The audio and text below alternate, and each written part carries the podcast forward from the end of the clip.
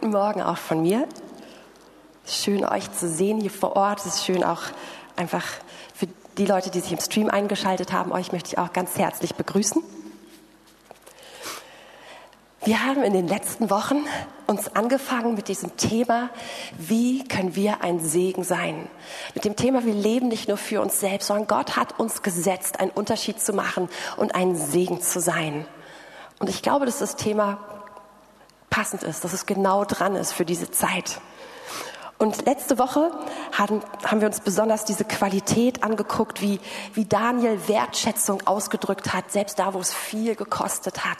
Und wir haben, gucken uns insgesamt Qualitäten an, die einen Segen freisetzen in unserer Umgebung, mit der, mit der Gott einen Unterschied macht durch uns. Und ich möchte heute anknüpfen an dieses Thema von der letzten Woche.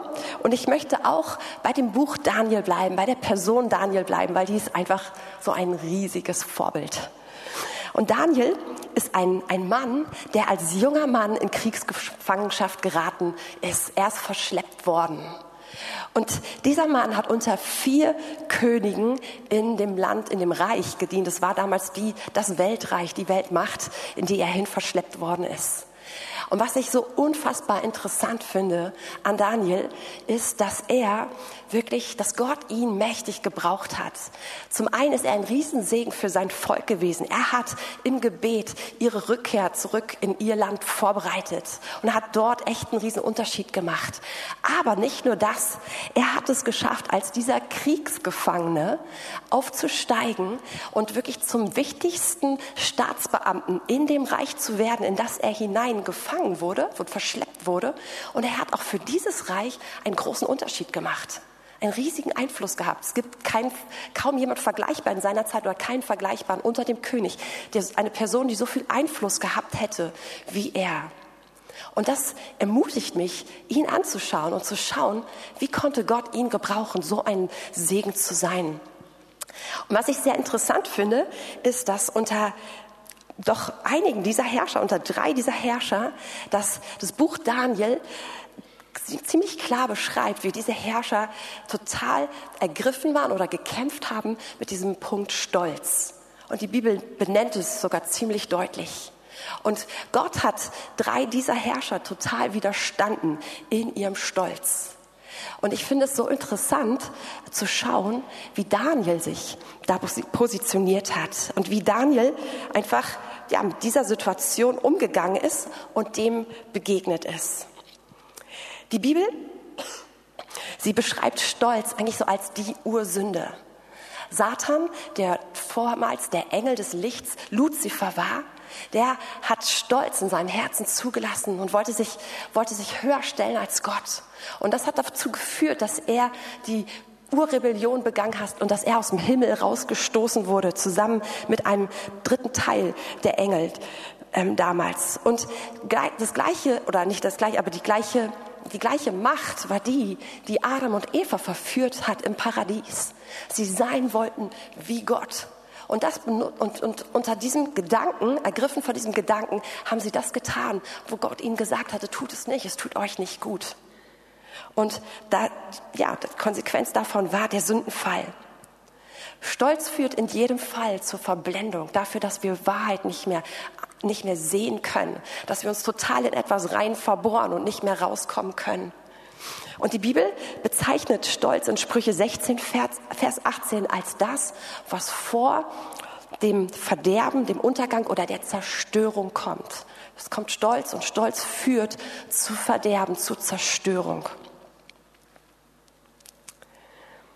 Und das Dumme an Stolz ist, die meisten, wir sehen es immer in anderen. Wir denken das nicht so leicht in uns selbst.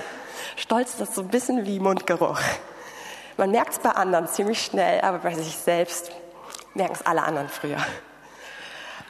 Und ich finde es total interessant zu sehen, wie Daniel mit, diesem, mit dieser Situation umgegangen ist. Bevor wir zu Daniel gehen, möchte ich euch noch eine ganz bekannte Bibelstelle ähm, vorlesen. Die steht in Jakobus 4, Vers 6. Und die ist in unserer Gemeinde sehr, sehr, sehr bekannt. Und oh, ich bin einhändig schlecht immer im Suchen, aber hab's. Und hier steht, Darum spricht Gott 6b. Gott widersteht den Hochmütigen, den Demütigen aber gibt er Gnade. Und wenn wir es mit Stolz zu tun haben, gibt es zwei Möglichkeiten, wie wir Gott an dieser Stelle begegnen können. Wir können erleben, wie Gott uns widersteht, wie Gott Stolz widersteht. Und wir können sozusagen Gott im Widerstand begegnen, indem wie er uns widersteht. Oder aber wir können Gott als Demütige begegnen. Wir können uns vor Gott beugen. Und diese Bibelstelle sagt, den Demütigen gibt Gott Gnade. Und ich will heute, weil wir auch kurze Zeit nur haben, ist ein großes Thema, wenig Zeit. Ich gebe euch heute hauptsächlich eigentlich so ein bisschen kurze Anstöße und vielleicht habt ihr einfach Bock, das für euch persönlich nochmal nachzulesen und selber zu, zu studieren. Daniel hat sich radikal für die zweite Variante entschieden. Er konnte die Bibelstelle aus Jakobus natürlich nicht kennen, aber er kannte diesen Weg von Demut. Und er hat sich entschieden, Gott in Demut zu begegnen und Raum zu machen für die Gnade Gottes. Und ich möchte euch jetzt einfach kurz mit reinnehmen und zusammen mit euch anschauen, wie Daniel das gemacht hat. Und die Geschichten sind einfach nur toll. Aber wir werden keine Zeit haben, sie irgendwie komplett anzugucken. Ähm, das überlasse ich euch. Wir nehmen einfach mehr die Bibelstellen und schauen uns diese im Kontext an. Und wenn ihr möchtet, ähm, schlagt schon mal Daniel 1 auf. Ich bin auch schon sofort da.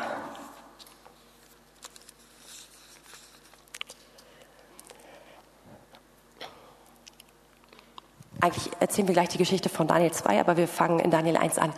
Also der König Nebukadnezar, der König, der Daniel verschleppt hat, der hat diesen Traum. Und dieser König ist ein König, sein Herz ist voll von Stolz. Und er, er, er, er regiert dieses Land in einem unglaublichen Stolz und mit einer krassen Gewalt. Und er träumt und ist unglaublich bewegt von diesem Traum und will eine Deutung davon. Und er ruft seine Traumdeuter, die Chaldea, die Sterndeuter, all seine Weisen und sagt, ich möchte die Deutung. Und sie sagen, ja klar, erzähl uns den Traum.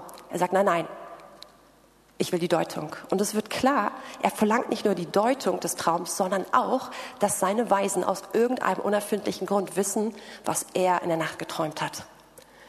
Und die sagen ihm, das können wir nicht, das ist unmöglich. Und daraufhin wird er richtig sauer und sagt, ihr seid solche Betrüger, ihr seid solche Lügner. Und wenn ihr mir nicht den Traum und die Deutung sagt, sterbt ihr alle. Und das ist das Setting, in das hinein diese Nachricht auch zu Daniel kommt. Und Daniel gilt als einer der Weisen, als einer der Klugen in diesem Land. Und dieses Urteil betrifft ihn also ganz genauso. Und was macht Daniel? Er geht zu seinen Freunden nach Hause und sie gehen auf die Knie und sie beten zu Gott, dass er einfach Erbarmen gibt und dass er ihnen zeigt, was der König wissen muss. Und Gott reagiert, Gott tut es. Gott gibt ihm in der Nacht eine Vision davon. Ich weiß nicht, ob im Traum oder ob er wach ist und es eine offene Vision ist oder wie auch immer, aber er gibt ihm den Traum und die Bedeutung. Und jetzt lasst uns mal schauen, wie Daniel reagiert.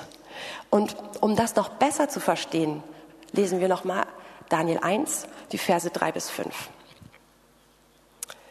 Und der König befahl Aspenas, den Obersten seiner Kämmerer, dass er ihm etliche von den Söhnen Israels bringen sollte, die von königlichem Samen und von den Vornehmsten sein sollten. Junge Männer ohne Makel, schön von Gestalt und klug in aller Weisheit, einsichtsvoll und des Wissens kundig, die tüchtig wären, im Palast des Königs zu dienen, dass man sie in der Schrift und Sprache der Chaldäer unterwiese. Gott antwortet Daniel. Und ich möchte uns einfach das nur so vor Augen halten. Daniel ist so wie wir alle. Wunderschön. Von königlicher Herkunft. Er ist klug. Er ist voll Weisheit. Und das Erste, was er macht, wie er reagiert, wir lesen es in Vers 19. Hierauf wurde Daniel in einem Gesicht bei Nacht das Geheimnis geoffenbart da pries Gott, Daniel, den Gott des Himmels. Er sagt, gepriesen sei dein Name, der Name Gottes von Ewigkeit zu Ewigkeit. Denn sein ist beides Weisheit und Macht. Er führt Zeiten und Stunden herbei. Er setzt Könige ab und setzt Könige ein. Er gibt den Weisen die Weisheit und den Verständigen den Verstand.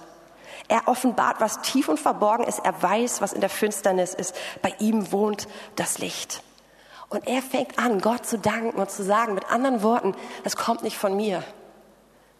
Klammer auf, der ist vielleicht, der ist vielleicht sehr, er ist edel, er ist gut aussehend, er ist weise, er ist gebildet, all das. Aber er sagt, das kommt nicht von mir. Ich preise den Gott des Himmels. Er hat das, was in der Finsternis liegt, was niemand da hätte rausholen können, er hat es rausgeholt und er hat es offenbart. Und ich finde, es ist unglaublich zu sehen, wie, wie Daniel sich positioniert. Und Daniel, ich habe gesagt, er hat sich dafür entschieden, sich vor Gott zu demütigen. Und der erste Punkt, wie Daniel es macht, er gibt Gott die Ehre für jeden Segen. Jeden Segen. Und das Gleiche tut er vor dem König, als er dem König den Traum erzählt. Da sagt er, es ist unmöglich, das zu wissen, aber es gibt einen Gott im Himmel.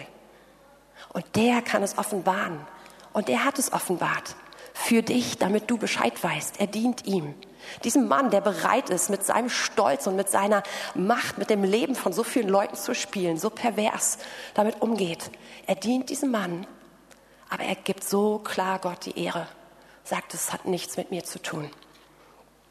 Und ihr Lieben, wenn wir lernen wollen, in Demut zu leben, dann kann man irgendwie für sich empfinden, dass man es vielleicht ist oder man kann es wollen. Aber wir können von Daniel lernen, wirklich konkret in jedem Segen Gott die Ehre zu geben.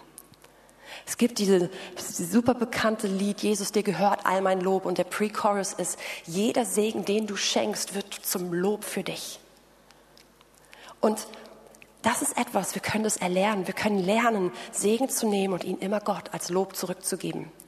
Ich glaube, wir kennen das alle. Wenn wir in Bedrängnis sind, wir wissen, wie abhängig wir von Gott sind, oder? Ich weiß nicht, wenn ihr euch erinnert an, an die letzte riesig große Herausforderung, die ihr hattet, wo ihr einfach wusstet, man, beten ging von ganz alleine, fast durchgehend am Tag, und man wusste, wie abhängig man von Gott ist. Und dann greift Gott ein und tut ein Wunder. Und so häufig vergessen wir an der Stelle, in dieser gleichen Position zu sein, dieser Abhängigkeit vor Gott und wieder neu zu sagen, das warst alles du, das ist dein Segen, ich ehre dich. Und das zu lernen, hilft uns, in diesen Lebensstil von Demut vor Gott zu gehen und Gott dort zu begegnen, seiner Gnade zu begegnen. Ein zweiter Punkt, wie Daniel es lernt, in Demut, Demut zu gehen. Und darüber haben wir letzte Woche schon viel geredet, von daher möchte ich diesen Punkt wirklich nur sehr kurz aufgreifen. Er überhebt sich nicht über Menschen und auch nicht über stolze Menschen. Und er ist wirklich total konfrontiert damit. Er hat diesen König vor der Nase, von dem man denkt, oh, oh, oh, was, was fertig? Und wir haben letzte Woche gelesen davon, wie dieser König Nebukadnezar, wie er wieder einen Traum hat. Und diesmal hat er gelernt und er erzählt Daniel diesmal und auch seinen Weisen den Traum. Und Daniel kann ihn ihm auslegen. Und er sagt, Daniel, Gott spricht zu dir. Und er spricht dich an und sagt, du hast dich überhoben. Und wenn du, und, und Gott, da gibt es eine Stimme vom Himmel, die, die ruft, jetzt ist Stopp, hier machen wir einen Stopp und du wirst rausgenommen werden aus dem Leben, aus dem Einfluss, den du hast und sieben Jahre wie ein Tier leben. Und wir haben letzte Woche das gelesen, wie Daniels Reaktion darauf ist. Man könnte denken, Strike, endlich, endlich hat Gott es auch gemerkt. Endlich tut er etwas. Er könnte, könnte Genugtuung haben, könnte jubeln, alles Mögliche. Daniels Reaktion ist so einfach unfassbar. Sie ist so bewegend. Wir lesen sie in Daniel 4, Vers 16. Ich lese sie einfach noch einmal vor, weil es auch nur ein Vers ist. Da blieb Daniel, den man Belzazar nennt, eine Weile ganz starr und seine Gedanken erschreckten ihn. Der König ergriff das Wort und sprach, Belzazar, der Traum und seine Deutung dürfen dich nicht erschrecken. Darauf antwortete er, mein Herr, der Traum gelte deinen Hassern und seine Auslegung deinen Feinden. Und ich möchte Vers 22 äh, nachschieben. Er sagt, man wird dich von den Menschen ausstoßen und bei den Tieren des Feldes wirst du dich aufhalten. Man wird dich mit Gras füttern wie die Ochsen und dich, zum Tau, dich vom Tau des Himmels benetzen lassen. Es werden sieben, sieben Zeiten über dir vergehen, bis du erkennst, dass der Höchste Macht hat, das Königtum der Menschen, über das Königtum der Menschen und er gibt es, wem er will. Daniel erzählt ihm, hierum geht's. Du kannst das erkennen. Und deswegen sagt er, Darum, o König, in Vers 24, lass dir meinen Rat gefallen und brich mit deinen Sünden durch Gerechtigkeit und mit deinen Missetaten durch Barmherzigkeit gegen Elende, wenn dein Wohlergehen dauerhaft sein soll. Daniel erhebt sich so wenig über ihn, dass er ihm sogar sagt oder ihm helfen möchte. Sagt, Gott redet zu dir, aber vielleicht kannst du es abwenden.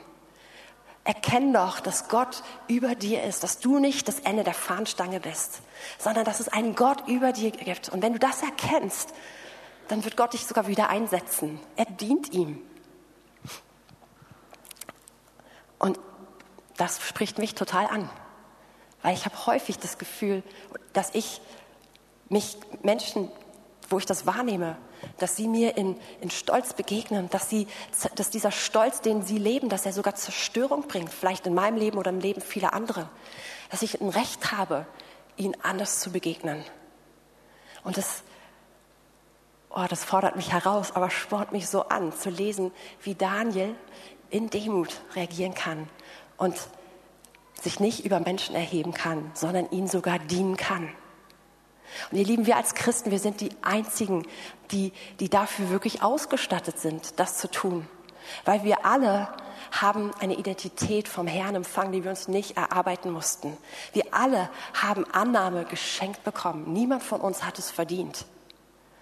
Wir sind eigentlich die Einzigen, die dazu ausgestattet sind, unverdient, andere Menschen zu ehren und Wertschätzung weiterzureichen.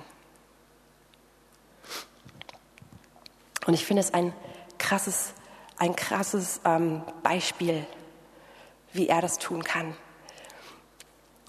Und Daniel geht sogar noch einen Schritt weiter. Also das zweite war, er, er stellt sich, er überhebt sich nicht über Menschen. Und wir kommen schon zum dritten Punkt. Daniel tut nicht nur das, sondern Daniel beugt sich für seine eigene Schuld und für die Schuld seines Volkes. Und super interessant, das zu lesen. Ich habe jetzt nicht die Zeit, das groß auszuführen, aber in Daniel 9, da lesen wir, dass er, dass er sieht, wie sein Volk Schuld hat und wie er selbst auch Schuld hat. Er sieht das, was wir so stark in diesen Königen sehen, mit denen er zu tun hat, bei Nebukadnezar, bei dem Nächsten, bei Belsazar und auch zu einem gewissen Teil bei Darius. Ähm, er, er ist nicht darauf fokussiert, sondern er ist auf sich fokussiert. Inmitten dieses Unrechtes. Und wir lesen in Daniel 9, Vers 4 und 5, wo es heißt, ich betete aber zu dem Herrn, meinem Gott, und ich bekannte und sprach, ach Herr, du großer und furchtgebietender Gott, der du den Bund und die Gnade denen bewahrst, die ihn lieben und sein, seine Gebote bewahren. Wir haben gesündigt und haben Unrecht getan und gesetzlos gehandelt. Wir haben uns aufgelehnt und sind von deinen Geboten und deinen Rechtsverordnungen abgewichen. Daniel ist nicht nur beschäftigt mit den anderen, sondern vielmehr mit sich. Und er nimmt sich selbst voll mit rein. Und er identifiziert sich mit der Schuld seines Volkes. Er sagt, das Thema Stolz, das gibt es nicht nur hier in Babylon. Das hat uns eigentlich, das hat das Volk Israel eigentlich erst nach Babylon gebracht, weil wir uns abgewendet haben von Gott. Er ist unser guter Gott, er hat uns gesegnet, er hat uns, er hat uns ins verheißene Land gebracht. Wir haben uns nur an ihn gewandt, wenn wir kurz in Not waren. Und wann immer es uns gut ging, haben wir ihn vergessen, haben uns abgewendet. Und wir haben unser eigenes Ding gemacht. Wir haben nicht auf ihn gehört. Wir waren arrogant und wir waren rebellisch. Und er bekennt genau das, so in seinen, einfach selbst vor Gott und auch für sein Volk vor Gott. Und es ist so bewegend zu sehen, was daraufhin passiert. Und wiederum, ich möchte euch einfach ermutigen, das selber nachzulesen. In Daniel 9 können wir lesen, Vers 20. Das ist Vers 20, ja. Während ich noch redete und betete und meine Sünde und die Sünde meines Volkes Israel bekannte und meine Bitte für den heiligen Berg meines Gottes vor den Herrn, mein Gott, brachte, ja, während ich noch redete und betete, rührte mich der Mann Gabriel an, den ich anfangs im Gesicht gesehen hatte, als ich völlig erschöpft war um die Zeit des Abendopfers. Und er unterwies mich und redete mit mir und sprach, Daniel, jetzt bin ich ausgegangen, um dich Verständnis zu lernen. Als du anfingst zu beten, erging ein Wort und ich bin gekommen, es dir zu verkündigen, denn du bist ein viel geliebter Mann. Das ist so krass. Daniel ist an dieser Stelle, wo er sich einfach demütigt. Und was passiert? Es kommt der Engelsfürst Gabriel zu ihm und er rührt ihn an, sagt, du betest, ja, okay, ich bin hier. Die Antwort ist da. Und er gibt ihm Offenbarung. Und er transportiert das Herz Gottes. Und er sagt ihm, du bist ein vielgeliebter Mann. Der Himmel schaut auf dich. Und was sieht der Himmel, wenn wir dich ansehen? Dass du viel geliebt bist. Das ist so krass, das zu lesen. Gott bestätigt Daniel sofort und er reagiert sofort auf seine Gebete. Und ich möchte einen letzten Punkt aufgreifen. Daniel beugt sich vor Gott. Und das lesen wir in der Geschichte unter dem König Darius in Daniel 6.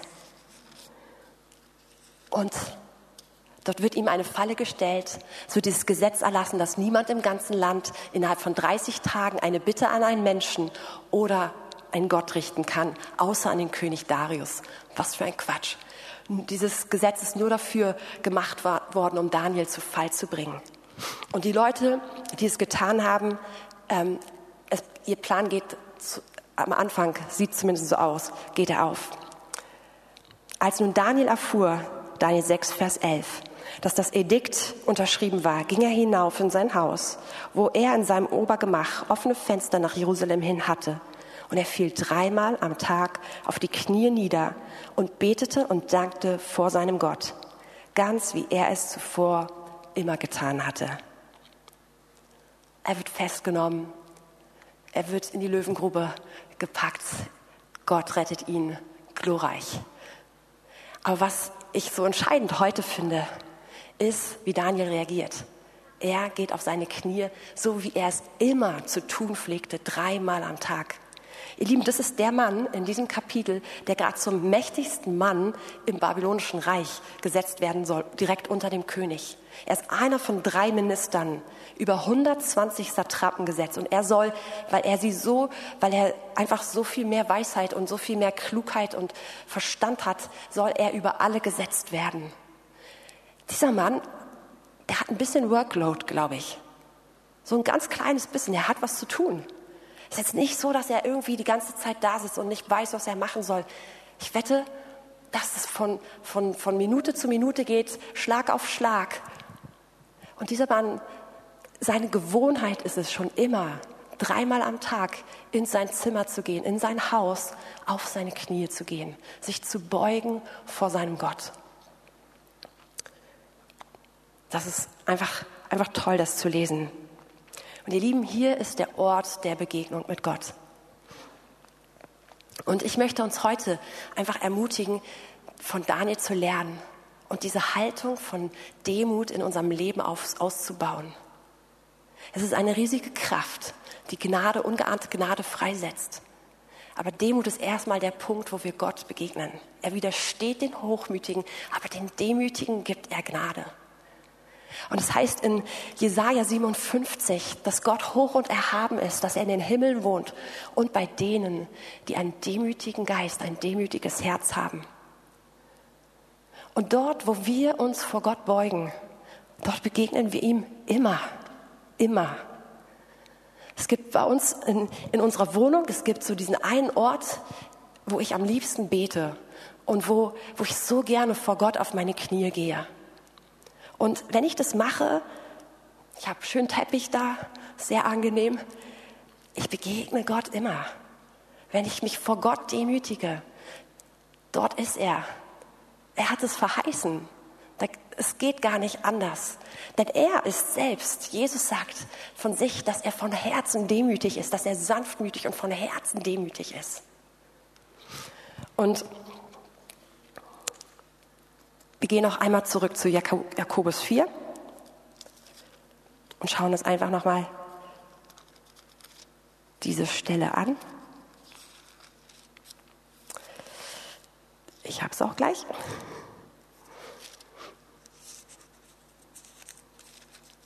So. Wir lesen ab Vers 4. Ihr Ehebrecher und Ehebrecherinnen, wisst ihr nicht, dass die Freundschaft mit der Welt Feindschaft gegen Gott ist? Wer, so, wer also ein Freund der Welt sein will, der macht sich zum Feind Gottes. Hier wird ein Bild aus dem Alten Testament aufgegriffen, was, was Gott sagt auch zu seinem Volk. Was, wenn es sich von ihm abwendet, dann vergleicht er dieses Volk mit Ehebrechern. Und es bedeutet also in dem Moment, wo unser Herz woanders ist, wo es mehr bei der Welt ist, bei, de, bei Dingen der Welt, dass wir in Feindschaft mit Gott sind. Oder meint ihr, die Schrift rede umsonst?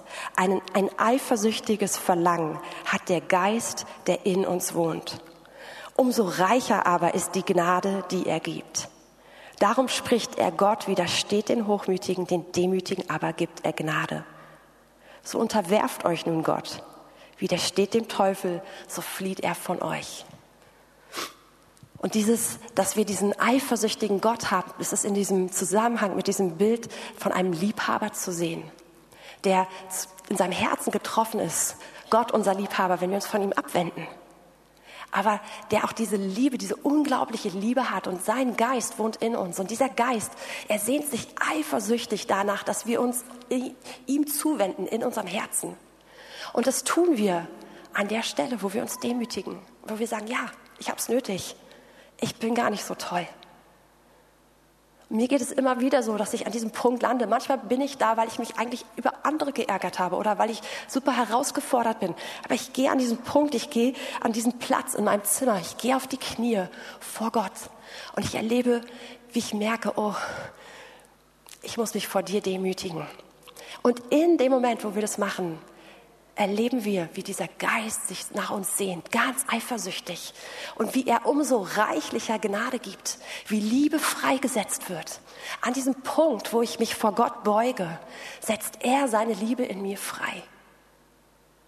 Und er beginnt etwas, was total schön ist. Ich, ich erlebe keinen Widerstand, sondern ich erlebe, dass er mir in Gnade begegnet. Und die Art, wie wir also dieser Gnade Raum geben, ist, wir demütigen uns unter die große Hand Gottes.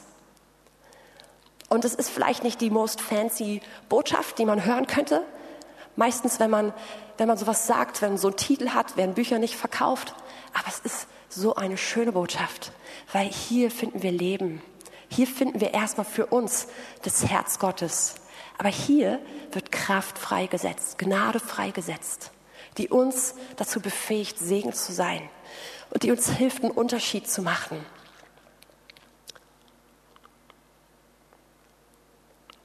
Und ich bin relativ am Ende meiner Botschaft. Ich habe sozusagen ein bisschen alle Ausführungen und leider auch heute ein bisschen Anschau Anschauungen, Beispiele gestrichen. Mir war wichtig, dass wir, dass wir aber heute diese Punkte hören.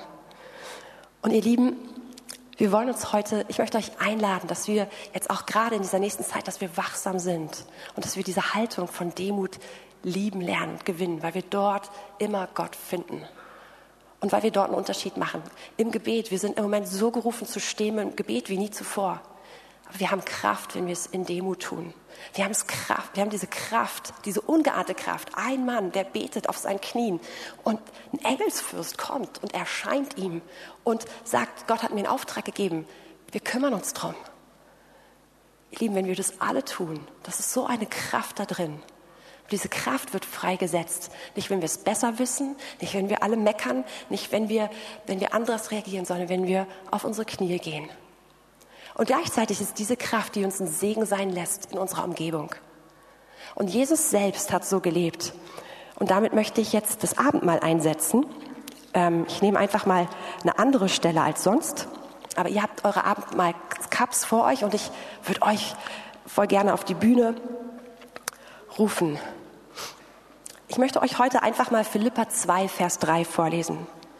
Tut nichts aus Selbstsucht und nichtigem Ehrgeiz, sondern in Demut. Achte einer den anderen höher als sich selbst. Das kann man nur durch Demut. Das kann man nur durch dieser Kraft der Gnade. Aber es ist eine Definition auch von Demut.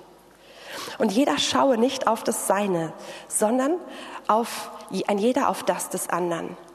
Denn ihr sollt so gesinnt sein, wie Christus es auch war, der als er in der Gestalt Gottes war, es nicht wie ein Raub festhielt, Gott gleich zu sein, sondern er entäußerte sich selbst und nahm die Gestalt eines Knechtes an und wurde wie die Menschen. Und in, seinem in seiner äußeren Erscheinung als ein Mensch erfunden, erniedrigte er sich selbst und wurde gehorsam bis zum Tod, ja bis zum Tod am Kreuz.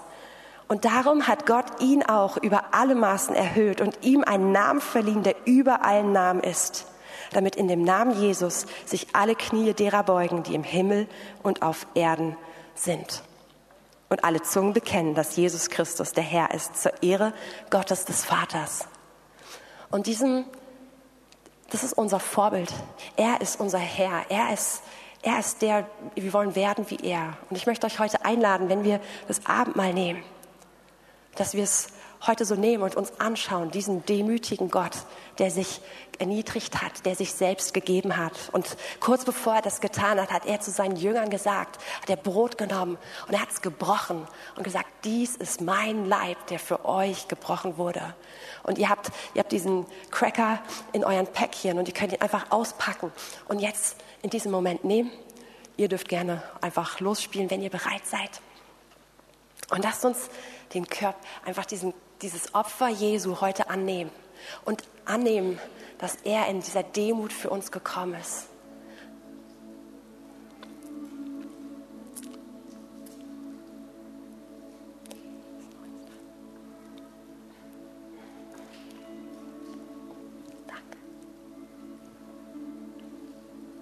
Und dann könnt ihr auch den Wein nehmen.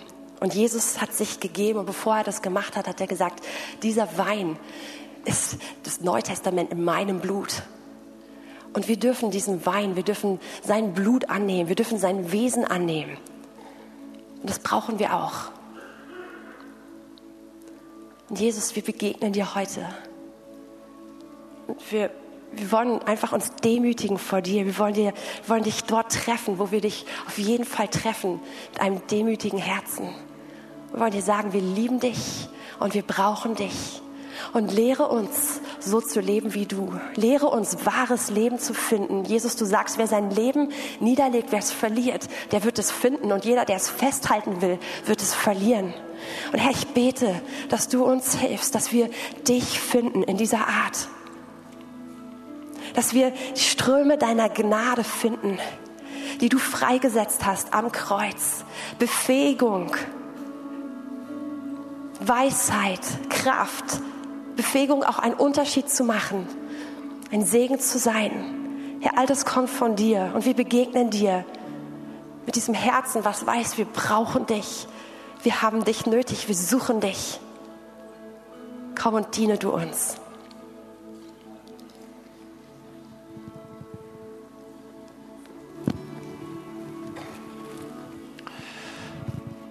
Und wenn du noch nie diese, diese Gnade angenommen hast, lade ich dich ein, das heute zu tun, ob du hier vor Ort bist oder online bist.